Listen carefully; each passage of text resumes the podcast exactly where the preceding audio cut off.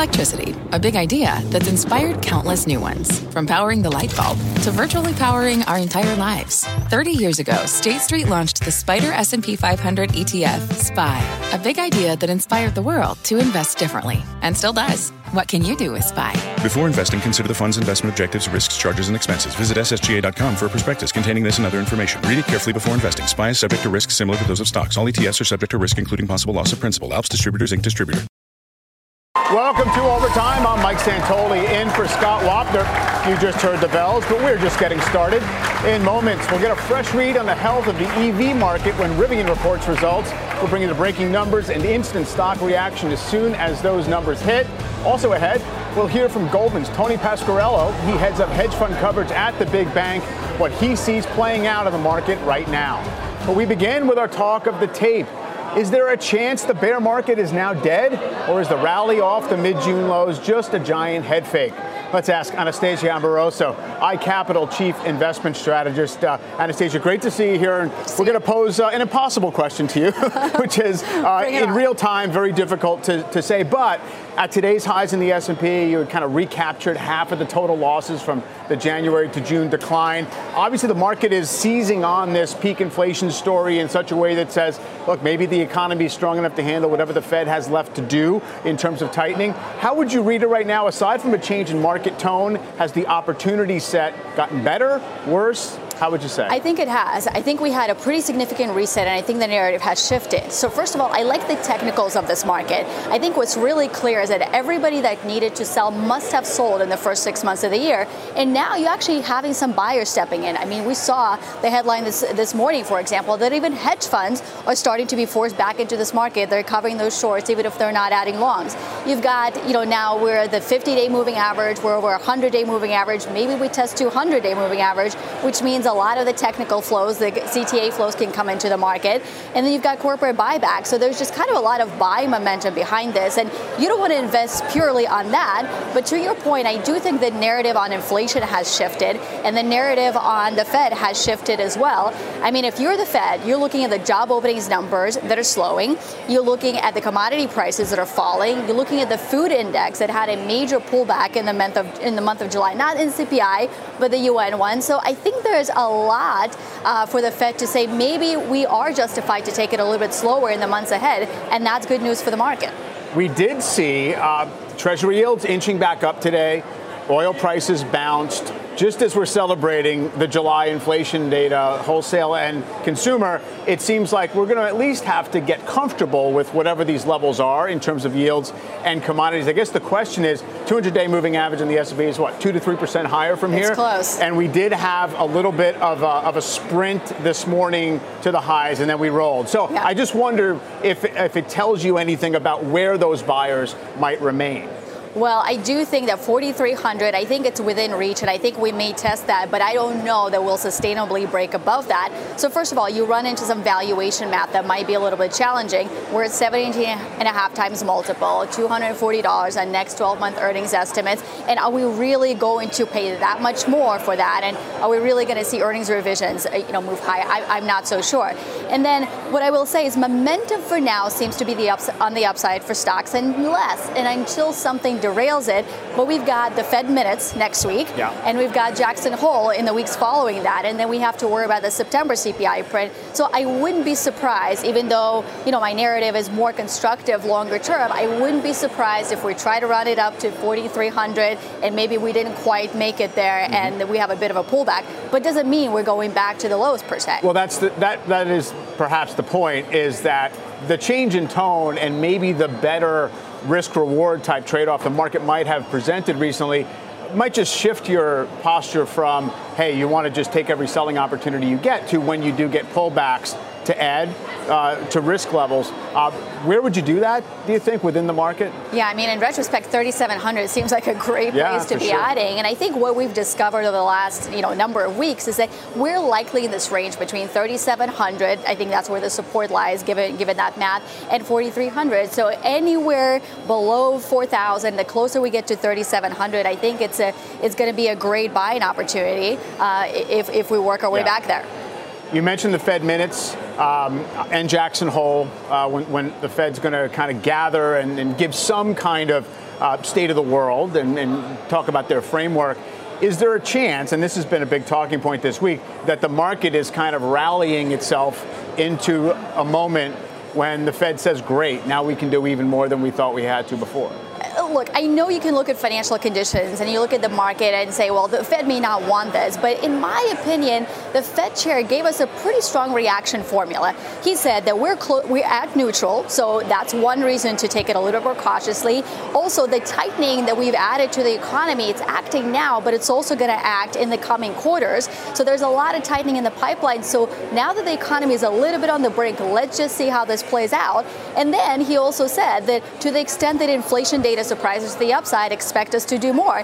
It didn't surprise to the upside. We've got CPI and PPI that finally had a downside surprise. So I think if you apply that reaction function to it, I don't necessarily think that this is going to be the Fed that goes 75 basis points or something more. But Mike, we're still again another CPI report away from it. That's right. Um, and a lot of time to go. Another CPI report right before the next meeting and you know what let's say vice chair uh, lael brainard has said on the record is that a succession of monthly declines in like maybe core uh, PCE or whatever inflation gauge they want to look at. That seems to be the standard for easing up a little bit. Um, so no matter what happens, we're still going to be month to month for a while.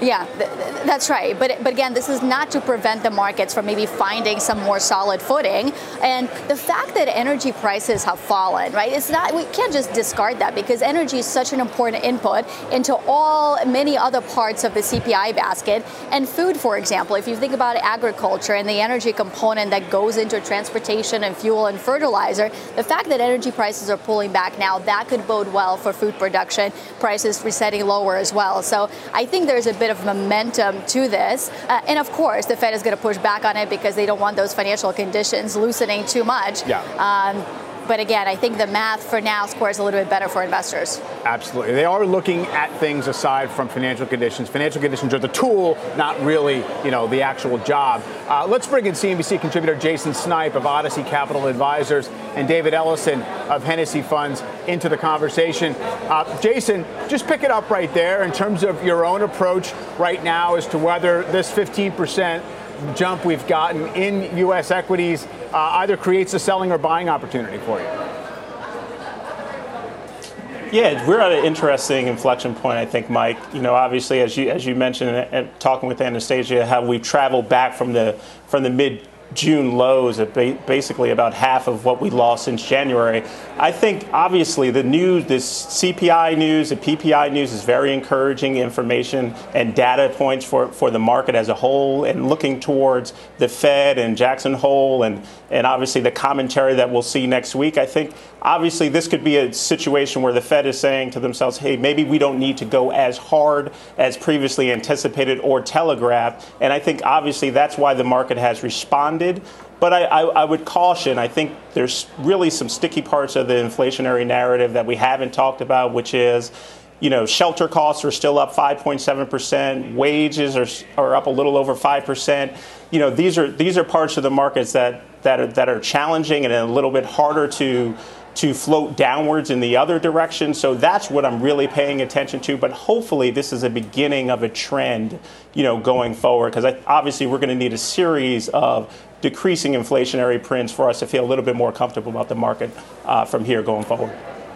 Sure. And, and Dave, I mean, you focus, you know, largely on financials, really right at the center of a lot of these debates right now, both on, you know, do we, you know, have macro risks still shadowing us in terms of a descent into a recession, and really also what the, the inverted treasury yield curves are, are also telling us. How do you come down on those questions and whether, you know, the, uh, I, I, guess a likely uh, economic soft landing has, uh, or a possible economic soft landing has become more likely? Well, I think generally, you know, you know, from the market perspective, I think you've had a great July for the for the bulls. You've had, you know, the earnings were decent. Uh, oil's gone from 120 to 90, um, and un- unemployment is very low. So you've had a good run here. Now the question is, what they want now. The last thing they want, the last present under the tree that they want, is a Fed pivot, and that's going to take a little longer for to come. Uh, so I think the market may sit here for a while. But when it comes to the financial sector, I, I think the you know the big issue is not rates. Rates have gone up. The market doesn't care. Yeah, housing's a little weaker, but it was too hot anyway. I don't think rates are the problem. I think prices of things are the problem. And the question now for me, from a financial investor, is that if we're in a, a, transitioning from, let's say, a ZIRP or a zero rate environment to a rate environment that can be two, three percent at the short end, four, five, six at the long end, then you've got a financial industry that has pricing power for the first time in 15 years, and that will translate into a pretty good earnings run here for the next couple years. Do you mean four, five, six percent at the long end in terms of government yields, or is that you know going to be what banks can reap on, on loans? Because it's pretty unclear from here to there whether you know the, the current equity valuation framework would would tolerate you know those types of yields uh, in the short term. Well, I think you again you've got the prime at five and a half now. Let's yeah. assume it's six percent by the end of the end of the of the uh, the summer. And so your Fed funds are going to be at three. Banks maybe are going to fund at two. So you're going to get margins that will expand significantly. Let's remember, you know, if you look at Bank of America, their yield on assets at the end of the quarter was about 225, 2.25% at the end of the quarter. And that's below what the three month T bill is now. So they've got a lot of way to go to get that yield on assets up. Now, granted, the cost of funds are going to rise but that margin should expand significantly over the next year or so. Uh, Anastasia, I mean, financials are fascinating in that sense because you look at the building blocks of how they earn their money and you look at the fact that consumers and companies don't look over leveraged and you say things should be great but you also don't get paid for owning you know credit sensitive stocks into a potential economic uh, you know, soft patch. Well, that's true, but this has actually been one of the turnaround trades that we've liked for the potential soft landing. Mm-hmm. And you know, start, starting in June, we were thinking about how do you position what if the probability of a soft landing rises. And first of all, the probability has risen mm-hmm. because mm-hmm. we now know that what Powell is trying to accomplish is below GDP, below potential GDP, and the unemployment rate that doesn't rise. And so far, that seems to be holding. The reason why financials benefit in this environment, of course, you've got the net interest margin expansion that is playing out, especially as the hike rates further, mm-hmm. then credit quality is really not deteriorating. Right. And to your point, if you look at the debt service of the U.S. consumer today, it is half of what it was in 2008, so much better shape. And then the last thing I'll say, what's really interesting too, is financials have the optionality on better capital market activity. Sure. We yeah. have not seen that, but just in the last couple of weeks, it seems like there's more deals, M&A deals that are coming to the market, and there's also a lot of private activity. There's yeah. a lot of private equity shops that want to take cheap public companies private. So all of that should benefit the financial sector as Corporate well. credit is, uh, has picked up as well. Uh, we do have Rivian's numbers. They are out. Phil LeBeau has them. Hey, Phil. Hey, Mike, for the second quarter, these numbers are a little bit better than what the street was expecting from Rivian. A loss of a buck 62 a share, one penny better than expected, and then revenues coming in slightly better than expected at $364 million. The street expecting revenues of $337.5 million. In terms of production, they produced more than 4,400 vehicles in the second quarter, delivering 4,467. We've known those numbers for a while. It ended Q2 with 15.4 billion in cash, producing 8,000 vehicles as of June 30th. That's important because they are reaffirming their guidance for full year production of 25,000 vehicles. That's going to be a relief for investors. However, there is new guidance from the company for the full year. The company now expecting a greater loss, a $700 million greater loss. They now have an expect- expectation of an annual EBITDA loss of $5.4 billion. They have net pre orders as of the end of the second quarter of 93,000 vehicles. That's an increase from the previous guidance in May, where it was just over 90,000 vehicles. They're looking to add a second shift at the end of the third quarter. And they also are saying that the supply chain, it continues to be a constraint on the growth of production. We'll be hearing more from RJ Scaringe, the CEO, coming up uh, in about 45 minutes. He's going to talk about that because I'm sure that's the primary question many analysts have. Just where are the problems? Problems within the supply chain. How fragile is it, so to speak? Finally, they uh, are confident that they are on schedule to launch the R2. That's the lower priced, uh, smaller SUV in Georgia starting in 2025. So again, better than expected numbers, not a lot better, but a little bit better than expected numbers for the second quarter from Rivian. However, they are lowering their guidance, expecting a larger full year annual loss. Mike, back to you.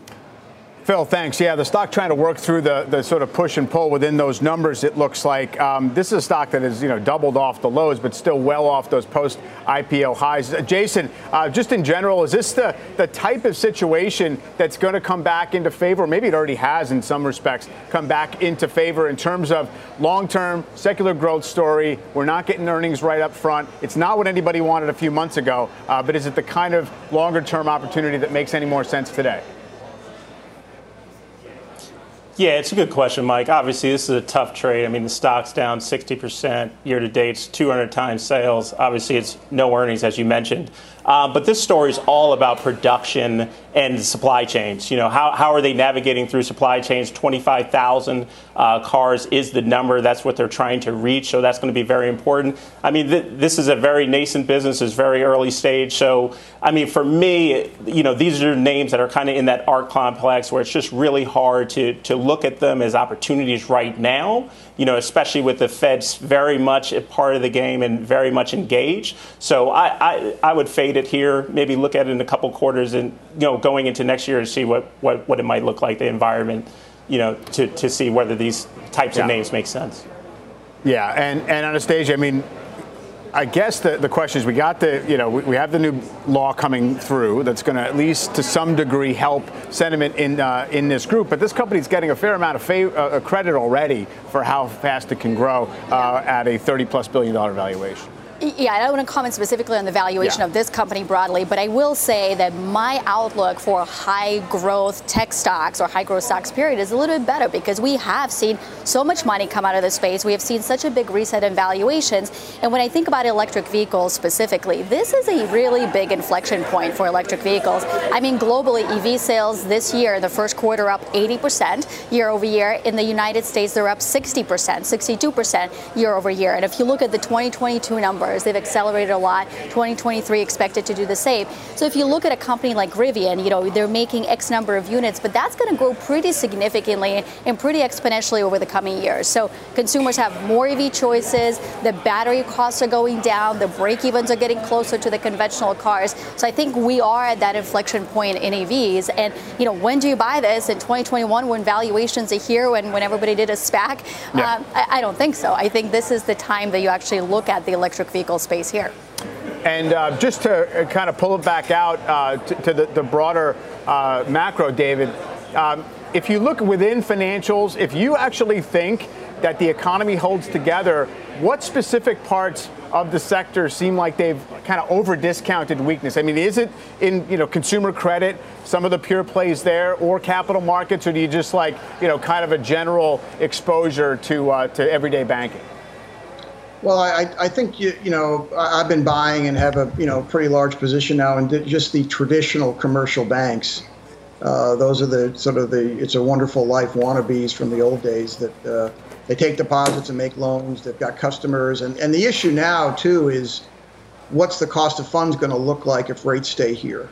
And I think mm-hmm. the deposit franchises, which have been really a, a loss have been worth nothing for many years because Wall Street could fund cheaper than the banks could if you included the pot, the branch costs.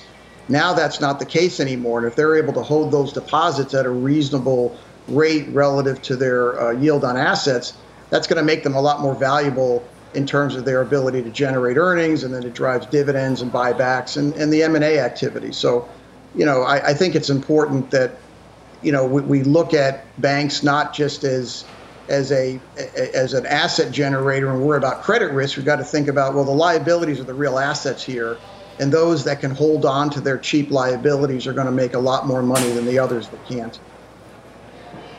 And uh, and Jason, before we wrap up, uh, is there anything that these kind of rapid moves in the market has uh, surfaced in terms of a chance to either lighten up or, or, rotate into? I mean, industrials look like they, they're behaving better. Uh, it seems like there's some appetite for more cyclical exposure being evident in this market.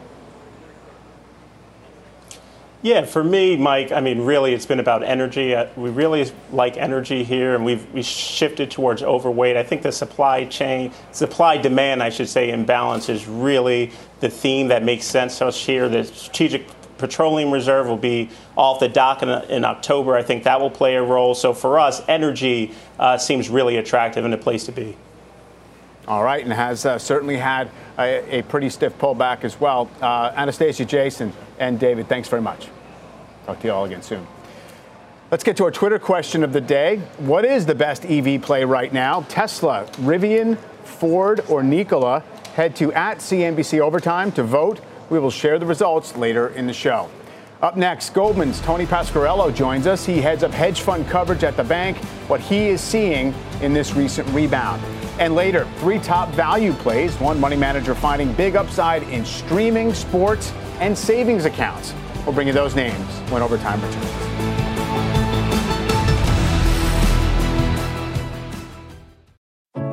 What does it mean to be rich? Is it having more stories to share or time to give? Is it being able to keep your loved ones close or travel somewhere far away? At Edward Jones, we believe the key to being rich is knowing what counts. Your dedicated financial advisor will take a comprehensive approach to your financial strategy to help support what truly matters to you. EdwardJones.com slash find your rich. Edward Jones, member SIPC. Picture this. You're on a John Deere compact tractor, enjoying the sun as you clear brush across your pasture. You just have to get in the seat Learn more at johndeere.com slash get in the seat or visit a dealer near you. We are back in overtime. Take a look at the market rally off the mid June lows. The NASDAQ up more than 15%. And that's got many asking if the bear market already is really over or if this recent rebound is just a bounce on borrowed time. Let's bring in Tony Pasquariello. He's head of hedge fund coverage at Goldman Sachs. Tony, great to see you. Thanks, Mike. Good to be here. You know, I, your piece recently, you were kind of assessing the, the, the inputs that what's gotten us to this point, and you were kind of of the mind of don't chase it, but don't fight it. Does that still make sense after we've kind of regained almost half the uh, the S&P losses? I think so. Yeah. I mean, I think the I think the basic challenge for the market has been well defined for a while now, which is the Fed has been tightening into a slowdown. I'm not breaking news. Yep. Uh, that's still the case. Inflation's still too high. The Fed still needs to drain liquidity and tighten financial conditions. I think we've learned a lot, though, in the past six weeks or so. We've learned that the economy continues to be very durable and generate an enormous amount of nominal GDP growth, yeah. led by the service sector and, of course, the labor market. We've learned that corporate America is in very good shape and making a claim on all that nominal GDP growth. And as of yesterday, I think we can breathe a little bit easier as it relates to the trajectory of inflation. Now, that said, the Fed is still tightening to slow down. They still have their work cut out for themselves. We're still a long way from 2% core inflation. And so I don't think that dynamic completely changes. But in general, the narrative is a bit balanced today versus where it was coming out of the second quarter. And what does the speed, trajectory, character of the rebound tell you about what the setup was and what we can expect from here in terms of just the mechanics of it and how, I guess, washed out the market got? What's very clear is uh, it's hard to identify who the sellers would be now.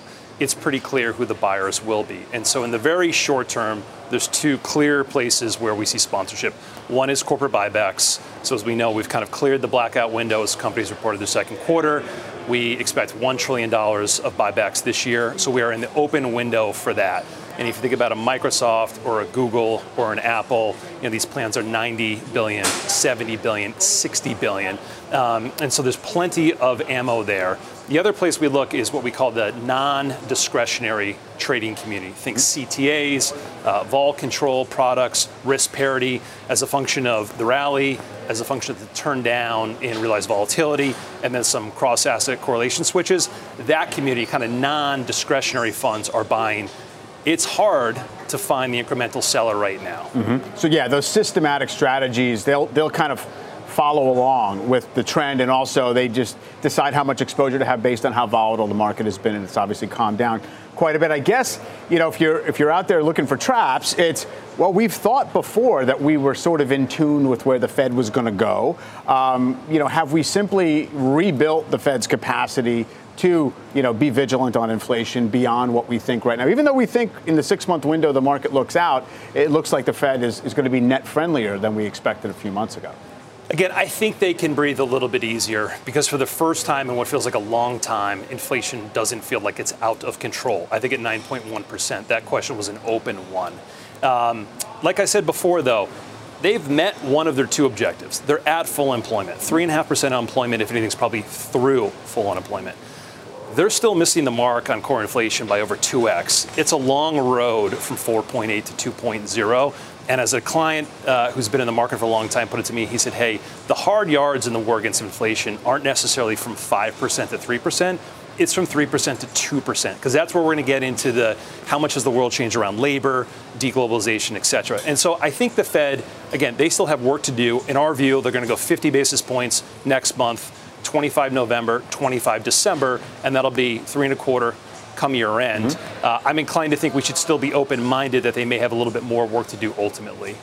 Uh, yeah, I mean, we can define what a Fed pivot would be, but that might actually qualify relative to where we were thinking about, you know, in the stagflation moment of a few months ago uh, that in fact it was going to be you know unending, uh, well beyond four percent. Um, so you think that's priced in at this point? I mean, you mentioned it, it's hard to get from five to three. We're not at five yet, really, in terms of inflation. Where do where would equities be at five? I guess that's the question of whether we've already priced in the good scenario.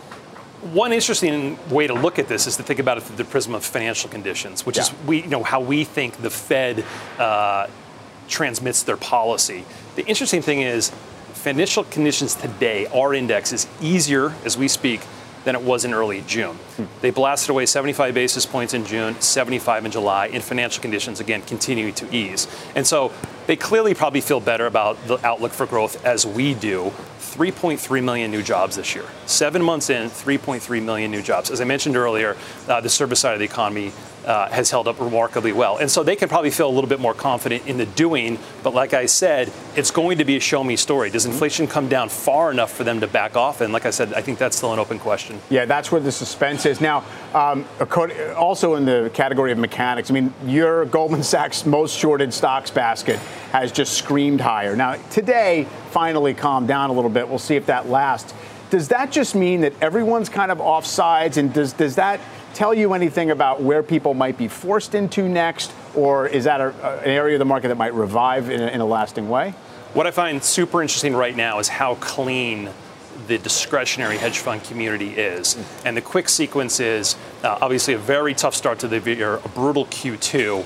Um, when we entered last week, or through the course of last week, we saw the biggest degrossing, the biggest de risking we've seen in 19 months. Mm-hmm. It was the second biggest on a data set going back six years. And so essentially, I think the trading community has said, let's clean up the books on both the long side and the short side. Then, of course, we have the rally uh, yesterday. We actually saw the biggest buying in three months yesterday, so a little bit of a chase. But I still think that crowd, the discretionary crowd, is relatively clean of risk. Where you have shorts, they're probably going the wrong way. The basket you reference is up 30% in the past month. We all know what kind of bounces we've seen in the likes of uh, coin in RBLX, right? So there's been some painful moves there. I think in general, the pain trade persists. The big question for me is as the market grinds higher and we're dead in the middle of the range, as you've pointed out, do people start to worry about the right tail risk? That if the market continues to grind higher and I'm under risked, uh, what do I need to do to attend to that? The tell in our franchise would be people coming in to buy upside call options, mm-hmm. say on S&P or Nasdaq, or say your favorite mega cap tech name. We haven't seen that in full force yet. That would be a pretty good tell that people are starting to reach. Yeah, upside risk is also risk if you're in the business. We'll see if that uh, materializes. Tony, great to talk to you. Thank you. Thanks, Mike. All right, uh, time now for a CNBC News update with Shepard Smith. Hello, Shep. Hi, Mike. Thanks from the news on CNBC. Here's what's happening. The Department of Justice is asking a federal judge in Florida to unseal the search warrant executed two days ago on former President Trump's home at his Palm Beach club and resort. In addition, a redacted inventory list. In other words, an at least partial accounting of the items taken. The Attorney General, Merrick Garland, made the announcement last hour and noted he personally authorized the warrant. That five page motion notes that the release is requested in the absence of objection from the for- former president. Just minutes ago, the Florida court asked the DOJ to learn the former president's position on the releasing of the information and get back to the judge in Florida by tomorrow afternoon. And still developing in Cincinnati, a police standoff with an armed suspect ongoing for hours now after that suspect allegedly tried to breach the FBI field office there this morning. Police say after he couldn't get into the visitor center, the man took off in a car, a chase ensued, and during it, he exchanged gunfire with officers. Cops say none of their officers were injured. The man is contained at minimum and is said to be no threat to the public by the Ohio State Highway Patrol. Updates on both of these developing stories on the news right after Jim Cramer, 7 Eastern, CNBC. Mike, back to you. Shep, thank you very much. Coming up, a contrarian streaming play. Disney seeing a nice pop on earnings, but our next guest is betting on a different streaming stock. We'll bring you that name. And don't forget, you can catch us on the go by following the Closing Bell podcast on your favorite podcast app. Overtime, we'll be right back.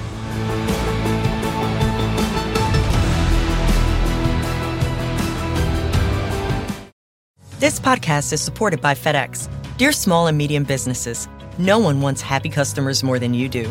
That's why FedEx offers you picture proof of delivery, packageless and paperless returns, as well as weekend home delivery to 98% of the U.S. on Saturday and 50% on Sunday. See the FedEx service guide for delivery information. FedEx Ground service is also faster to more locations than UPS Ground. See what FedEx can do for your business. Absolutely, positively FedEx. We are back in overtime. Disney leading the Dow higher today, posting its best day of the year after the company's earnings report. But our next guest is finding real value in another big name in the media space that is down 40% this year. Jonathan Boyar is principal at the Boyar Value Group. He joins us now on set here. John, good to see you. Yeah, thanks for having me. Uh, the stock we're referring to here is Warner Brothers Discovery. Um, clearly, it's uh, kind of hit the skids not that long ago with a little bit of a revamped outlook. What do you like there? There's a lot to like about the company. It's hit all the classic spin-off dynamics. First, it was there was a merger or spin-off with uh, AT&T. AT&T shareholders ended up owning 73% of the company, and there was a lot of forced selling by AT&T shareholders who had absolutely no desire to hold a levered uh, entertainment company. Um, and since then, you had the bad Netflix results. You had a bad economy. About everything that could go wrong went wrong.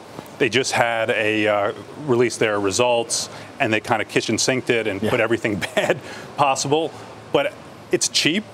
It has fantastic um, properties. Uh, there's great growth there, uh, and they've done a fantastic job in uh, previously with Scripps in doing these synergies. So there's a lot to like there. Discovery uh, had bought had merged with Scripps, right? So that's pr- prior to this deal. Um, you say it's cheap. I mean, uh, do they have scale in streaming? Can they get it? Is it going to be a standalone, attractively profitable business? Yeah, I, th- I, think it will be, but they're not just going for streaming, and that's what we like about it. Mm-hmm. They have, and they've said we're not just a streaming company. We're going to, you know, do theatrical, you know, uh, regular linear TV. There's yeah. so much there that they're not going to, you know, put all this content on streaming for the benefit of just having more subscribers. They're being very disciplined. Still feeding off the yeah the old cable ecosystem to a fair degree. Did want to uh, switch over to uh, sort of an entertainment uh, play as well. Madison Square Garden. It's one you've liked for a long time. Uh, kind of a I, I guess a sum of the parts asset play. But what's the current case? The current case is right now the enterprise value is about 4.7 billion dollars. The Knicks uh, were just valued at about six billion. So essentially, you're getting paid to own the Rangers. Yeah, the it, Knicks are owned by the company. Right? Yes, yeah. I'm sorry. Yeah, the Knicks are owned by, as well are the Rangers. Yes. So. Um, it's a sum of the parts play. Uh, their sister company, Madison Square Garden Entertainment, is currently um, about to finish a project in Las Vegas called The Sphere.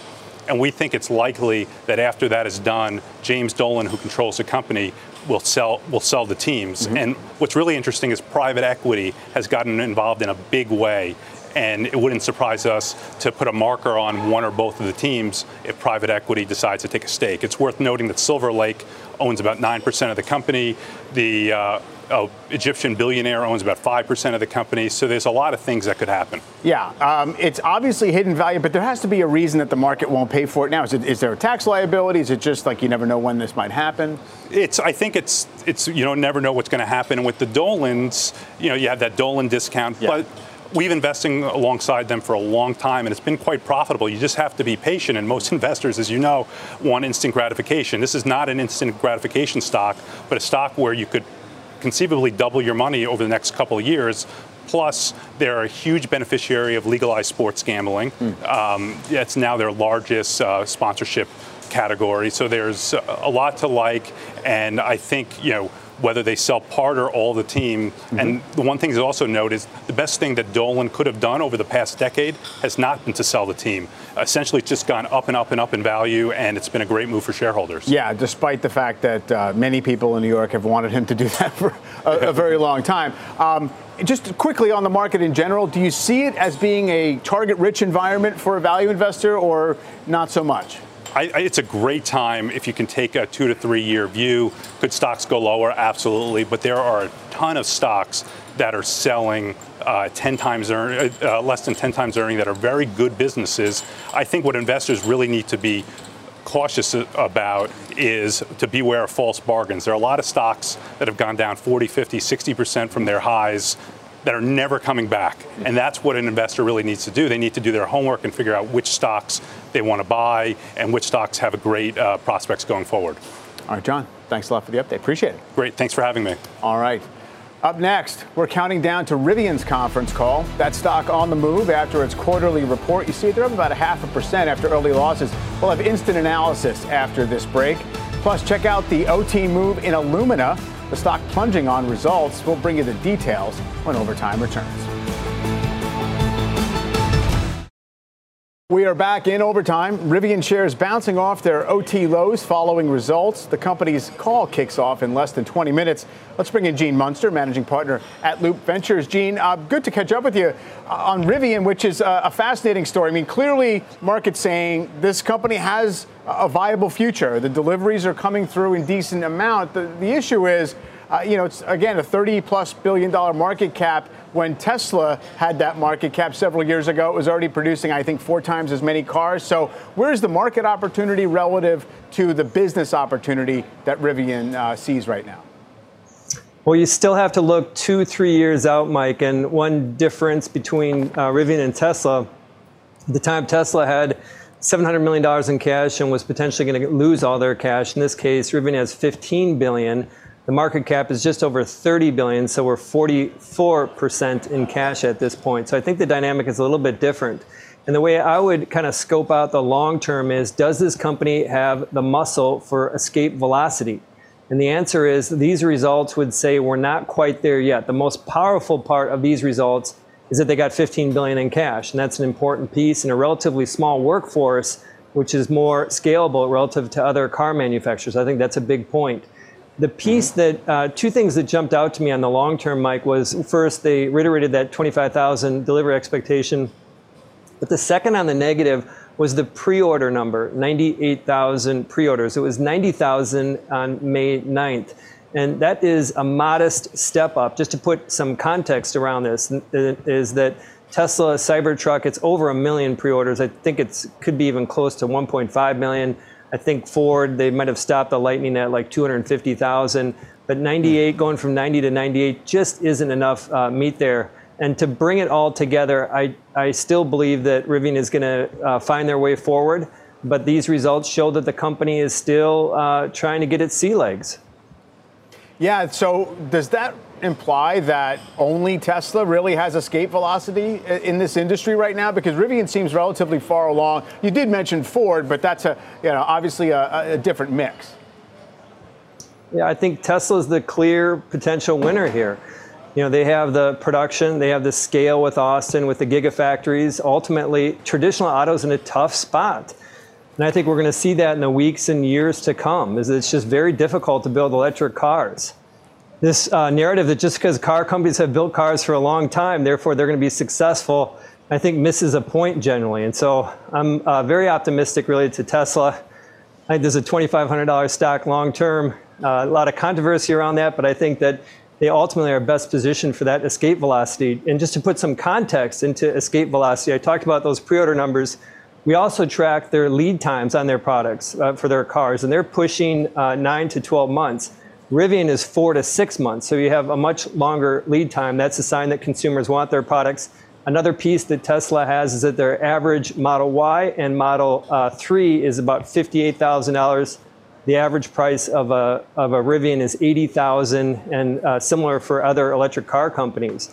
And to really hit that, you have to have production and you have to have a price point that consumers want. And so I, I think that it ultimately bodes well for Tesla over the long term. All right. Yeah, scale is uh, is definitely elusive uh, in this time of t- supply chain issues and all the rest of it. Gene, uh, appreciate your perspective. Thanks a lot. Thank you. All right. Up next, we're tracking the biggest stock movers in overtime. Steve Kovach, all over the action. Steve, what's on deck? Hey there, Mike. Yeah, we got some more science demand is holding up for the high-end consumer. Plus, we'll illuminate you on what's causing one health tech stock to fall after hours. And investors are hungry for another stock after the company beat expectations and Q2 earnings. We'll have all that for you when Closing Bell Overtime returns.